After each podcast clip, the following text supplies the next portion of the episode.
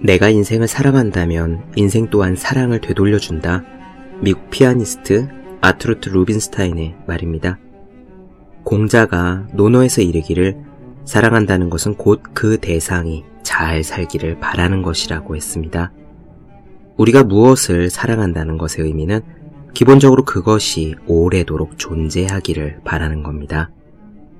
집에서 기르는 강아지를 사랑하는 사람은 이 녀석이 아프지 않고 오래도록 건강하기를 바라고 클래식 앨범을 사랑하는 애호가는 앨범이 손상되지 않고 계속 아름다운 소리를 들려주기를 바라지요. 반대로 우리가 무엇을 미워한다는 것의 의미는 기본적으로 그것이 사라지기를 바라는 겁니다. 유리를 깨뜨리고 사진을 찢어버리고 보이지 않는 곳으로 떠납니다. 우리는 미워하는 것을 밀어내어 그곳에서 멀어지기를 원합니다. 이제 생각해 볼까요? 여러분은 여러분의 공부를 사랑하고 있습니까? 여러분이 시간을 쏟아붓고 있는 공부, 그것이 전자공학이든 어음수표법이든 토익 영어 단어든 여러분은 지금 여러분의 공부를 사랑한다고 자신있게 말할 수 있습니까? 공부를 사랑하면 공부한 내용이 오래 살아남을 겁니다. 반대로 공부를 미워하면 공부한 내용은 자꾸만 사라지려 할 겁니다. 마음이 작동하는 원리가 그렇습니다. 똑같은 화분도 애정을 쏟은 쪽이 더 잘 자란다고 하지요. 하물며 공부가 예외일 리 있겠습니까? 365 공 비타민 당신은 공부를 사랑하고 있습니까? 의 한 대목으로 시작합니다.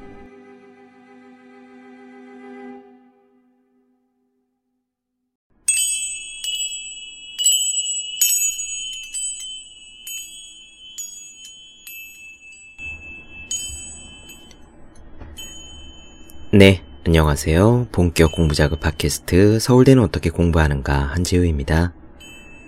우리는 지금 박경철 선생님의 자기혁명 살펴보고 있습니다. 이 자기혁명도 거의 끝이 보이고 있어요. 이번 편 그리고 다음 편 정도면 마무리될 듯 싶습니다.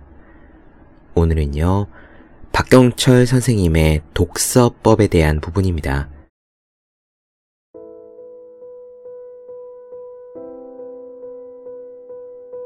요즘 독서법에 대한 책들이 많은 주목을 받고 있죠.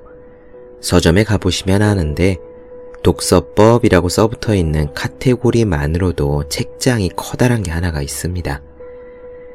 여기 박경철 선생님의 독서법 부분에는 굉장히 간결하지만 중요한 핵심이 들어있어요. 빠뜨릴 수가 없어서 챙겨 넣었습니다. 원래 박경철 선생님이 다들 아시다시피 전공이 의사임에도 불구하고 주식 투자와 경제학 강의로 유명해졌잖아요. 또 인문학 강의도 많이 하시고요. 제가 알기로 최근에는 그리스 로마 여행도 많이 다닌다고 들었습니다. 니코스 카전차키스와 그리스 로마 시나 흔적을 찾아서 말이에요. 이분이 이렇게 당신의 대학 전공과 전혀 다른 분야에서도 무언가를 공헌하실 수 있는 원동력의 대부분은 독서입니다. 유튜브에 보면 박경철 선생님 특강 동영상이 많이 있는데 그 중에서 대학생들 대상으로 하는 강의를 보면은 독서에 대한 이야기가 왕왕 나와요. 혹시 관심 있으신 분들은 들어보셔도 좋을 것 같습니다. 오늘 독서법에 대한 이야기는 흐름이 이렇게 될 거예요. 먼저 장르에 따라 책을 어떻게 읽어야 하는가가 나옵니다. 전에 1만 권 독서법 할 때 그 책이 실용서에 대한 스킬이라서 문학책 부분은 아쉬운 점이 좀 있었죠. 여기서 아주 짧게 다루긴 할 겁니다. 문학책은 어떻게 읽어야 하는가에 대한 부분이에요. 아주 간단한 내용이지만 굉장한 핵심이 들어있다고 생각합니다. 이건 책을 진짜로 많이 읽어보지 않으면 실제로 알지 못하는 노하우인 것 같아요. 직접 들어보시고요. 그 다음에 독서의 원칙 몇 가지가 파편처럼 등장합니다. 몇 개의 문장들이 나열되는데 제 생각에 이 원칙들 중에서 중요한 거는요. 항상 지금보다 버겁고 힘든 책을 읽어라 라는 조언인 것 같아요. 그 이유는 이렇습니다. 내가 지금 읽는데 문제가 없는 책은 사실 그 작가의 세계관이 그 작가가 가지고 있는 배경 지식이 내가 갖고 있는 그것과 큰 차이가 나지 않는 거예요. 반면 마치 꽝꽝 얼어붙은 땅을 쟁기로 갈면서 나가듯이 문장 문장을 읽는데 굉장히 힘든 책은요. 나의 세계관보다 훨씬 넓은 것을 다루고 있는 거죠. 헤르만헤스의 데미안에 보면 왜 그런 말 나오잖아요. 새는 알을 깨고 나온다. 그 알은 세계다. 한 번쯤 들어보셨죠? 우리가 읽기 좀 버거운 책이야말로 우리의 세계를 깨주는 도구입니다. 오늘의 이야기도 짧지만 유용한 부분이 많습니다. 무엇보다 진짜 책을 많이 읽은 분이 이야기하는 독서법이니까요. 함께 들어주셨으면 좋겠습니다. 바로 시작할게요. 우리가 책을 읽는 방법에는 간독, 속독, 발췌독, 정독, 숙독이 있다. 간독이란 말 그대로 간과 하면서 읽는 거다. 이것은 대충 읽는 것과는 좀 다른데 세세한 것보다 줄기를 파악하는 데 주력하는 것을 의미한다. 속독은 읽는 기술의 문제로서 연습이 조금 필요하다. 문장이나 단어가 아니라 문단 단위로 읽는 방식이다. 이것은 그다지 권할 만한 방법은 아닌데 이미 읽은 책을 remind 할 필요가 있을 때는 좀 유용하다. 발췌독이란 문자 그대로 필요한 부분만 읽는 것이다. 인문학 책이나 교양서를 읽을 때 자주 하게 된다. 정독은 꼼꼼하게 토시까지 읽는 방법으로 공부가 목적일 때는 정독이 아니면 독서의 의미가 없다. 숙독은 가장 어려운 방법인데 책을 읽으면서 저자의 문장이 지시하는 바를 벗어나서 사유로 연결하는 독서 방식이다. 나의 서재와 책 창고에는 대강 1만 권 정도의 책이 있는데 독서가 습관처럼 몸에 배서 요즘도 대략 이틀에 한 권 이상은 책을 읽는다. 물론 물리적으로는 정독하기에는 어려운 양이다. 그럼에도 불구하고 매일 그 정도의 양을 읽는 것은 내 나름대로 책 읽는 방식이 있기 때문이다. 먼저 책을 읽기 전에 가능하면 그 책에 대한 정보를 구해서 어떤 부류에 속하는지를 결정한다. 아마 인터넷에서 좀 찾아보면 될 것이다. 예컨대 블루오션 전략이나 롱테일 경제학 같은 실용서라면 중요한 것은 개념이나 슬로건일 뿐 그것을 증명하기 위한 자료나 사례들은 별로 중요하지 않다. 이런 류의 책들은 대개 한 가지 개념을 설명하기 위해서 책의 대부분을 사례로 채운다. 그래서 발췌독으로 저자의 주장이나 개념이 잡히면 나머지는 덮어버린다. 하지만 문학은 다르다. 예를 들어 세풀베다의 연애 소설 읽는 노인 같은 책은 책의 분량은 많지 않지만 이야기 자체가 다양한 사건을 중심으로 전개된다. 이 경우는 이야기의 구성과 작가의 주장에만 귀를 기울이면 된다. 그래서 이런 책을 읽을 때는 단어가 아니라 문장으로 읽는다. 다만 이 경우에는 언어 구사의 아름다움을 느끼기는 애당초 불가능하다. 문장의 의미는 알 수 있지만 말의 아름다움을 인지할 수는 없다는 뜻이다. 그러므로 시나 윤대영의 소설처럼 언어의 미학이 중요한 책이라면 단어 단위로 숙독을 하고 맥락이나 의미가 중요하다면 문장 단위로 읽으면 된다. 뿐만 아니라 문 단으로 읽는 책도 있다. 많은 책을 섭렵하거나 이미 아는 내용을 되새길 때 사용하는 방식이다. 나의 경우에는 내가 사랑하는 클래식 같은 책은 읽어야 할 책 목록에는 있지만 그 내용이 나한테 새로운 공부나 학습의 기회를 주는 것은 아니다. 이럴 때는 음악에 대한 저자의 애정을 간접적으로 느껴보는 것으로 만족한다. 그곳에서 새로움을 발견하기보다는 익숙한 느낌을 즐기면 되기 때문이다. 나는 이렇게 책을 읽을 때 3, 4일을 끌면서 단어 하나, 음절 하나를 물이 들 때까지 꼭꼭 씹어서 삼키는 경우도 있고 마치 쌈밥을 먹듯 한 시간에 책 한 권을 그냥 꿀떡 삼켜버리는 경우도 있다.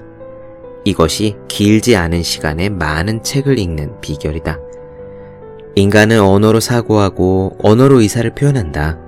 때문에 다른 사람의 언어와 표현법을 많이 익히고 활용하면 궁극적으로 내 사고의 지평을 넓힐 수가 있다. 다만 자기 나름의 독서법을 정립해서 좀 더 효율적으로 다양한 분야의 독서를 하는 것이 중요하다. 사람마다 책을 읽는 습관이나 방식은 다르겠지만 내가 제시하는 독서의 원칙은 다음과 같다. 첫째, 좋은 책을 읽는 것보다 나쁜 책을 읽지 않는 것이 더 중요하다. 둘째, 지금 읽기 편안한 책은 오락에 불과하다. 항상 지금 읽기에 조금 버겁고 힘든 책을 고르는 게 좋다. 셋째, 저자의 논리에 매몰되지 말자. 한 권의 책에 매료되면 가능한 한 그 반대 논리를 주장하는 책도 함께 읽도록 노력해야 한다.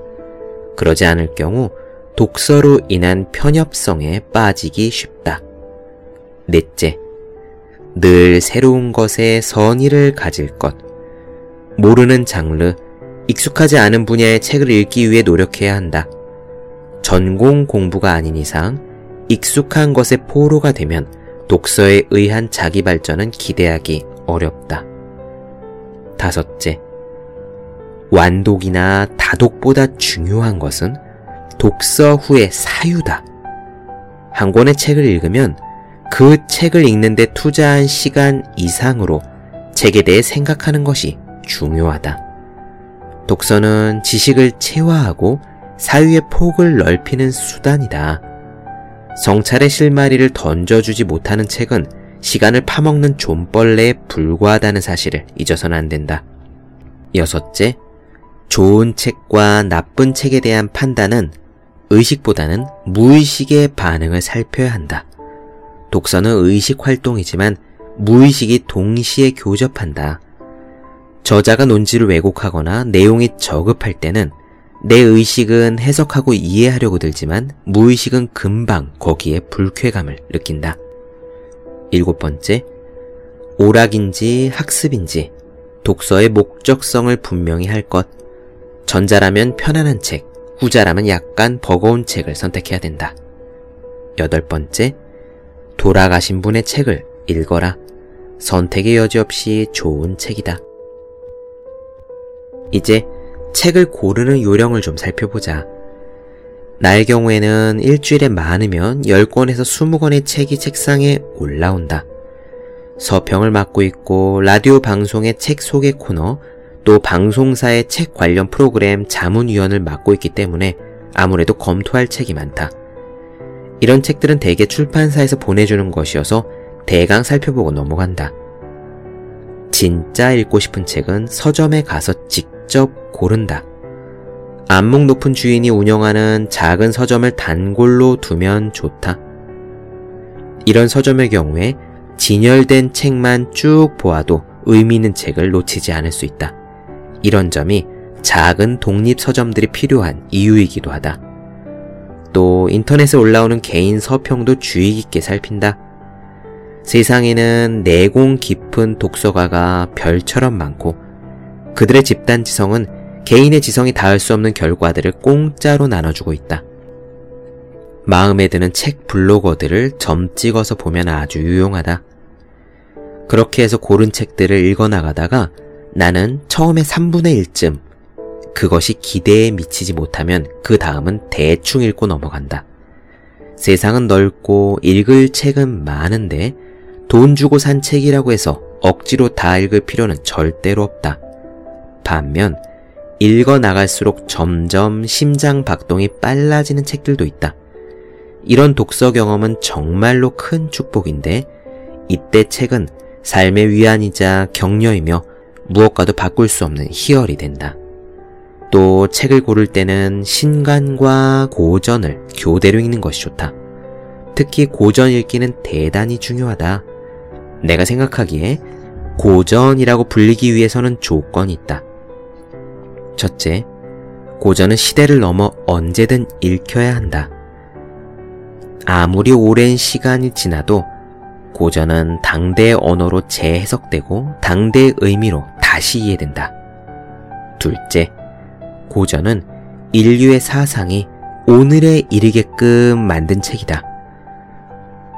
오늘 그 책이 있던 없던 간에 인류의 미래에 아무런 영향을 미치지 않는 책이라면 고전이 아니다. 고전은 만약 그 책이 없었다면 오늘의 사상이 지금의 모습이 아니었을 만큼 역사 발전 과정의 중요한 고리를 형성하는 책이다. 셋째, 고전은 살아남은 책이다. 우리가 좋은 책을 고르는 것은 책을 잘 읽기만큼이나 어려운 일이지만 고전은 이미 오랜 시간 검증되고 살아남아 온, 그러니까 평가가 끝난 책인 거다. 전 세계적으로 하루에 수만 권의 책이 발간되는 와중에도 계속 전해지며 읽히는 책은 반드시 그만한 힘이 있기 때문이다. 고전을 소홀히 하는 것은 인류의 지혜를 쓰레기통에 처박아 버리는 것과 같다. 특히 아이들의 책 읽기 교육에서 고전의 중요성은 아무리 강조해도 지나치지 않다. 또 하나 강조하고 싶은 것은 얼마나 많이 읽었느냐가 아니라 무엇을 얻었느냐가 중요하다는 점이다. 수천 수만 권의 책을 가지고 있지만 사실은 독서가가 아니라 컬렉터에 불과한 경우도 있다. 독서는 얼마나 많은 책을 읽었느냐가 중요한 것이 아니라 한 권의 책을 읽더라도 저자의 사상을 이해하고 그것을 나에게로 끌어들여 내 생각을 교정해 냈느냐가 중요하다는 것을 기억하자. 그리고 마지막으로 조금 민망한 이야기지만 한 가지 팁으로 마무리하도록 하겠다. 책을 살 때 띠지라든가 뒤 표지에 달려있는 추천사는 무시하는 것이 좋다. 추천사의 대부분은 출판사나 저자와의 인연 또는 인간적인 청탁에 의해 쓰이기 때문이다. 저자의 자신감이라는 측면에서 보면 추천사가 적은 책이 오히려 좋은 책일 수도 있다.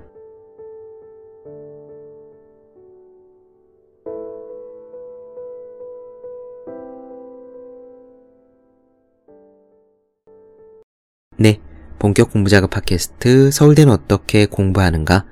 박경철 자기혁명 독서법에 대한 부분 나눠드렸습니다. 더 많은 이야기가 궁금하신 분들, 질문사항 있으신 분들은 제 네이버 블로그 허생의 즐거운 편지, 다음 카카오 브런치 한지우의 브런치, 인스타그램에서 해시태그 서울대는 어떻게 공부하는가, 또 유튜브에서 서울대는 어떻게 공부하는가 검색해 주시면 좋겠습니다. 또 매일매일 공부하시는 분들, 여러분 주변에 매일매일 공부하시는 그분들을 위해서요, 하루 한 페이지씩 읽고 공부할 의지를 북돋는 책, 보기만 해도 공부하고 싶어지는 365 공비타민 선물해 주시면 좋겠습니다. 오늘 여기까지 할게요. 전 다음 시간에 뵙겠습니다. 여러분 모두 열심히 공부하십시오. 저도 열심히 하겠습니다.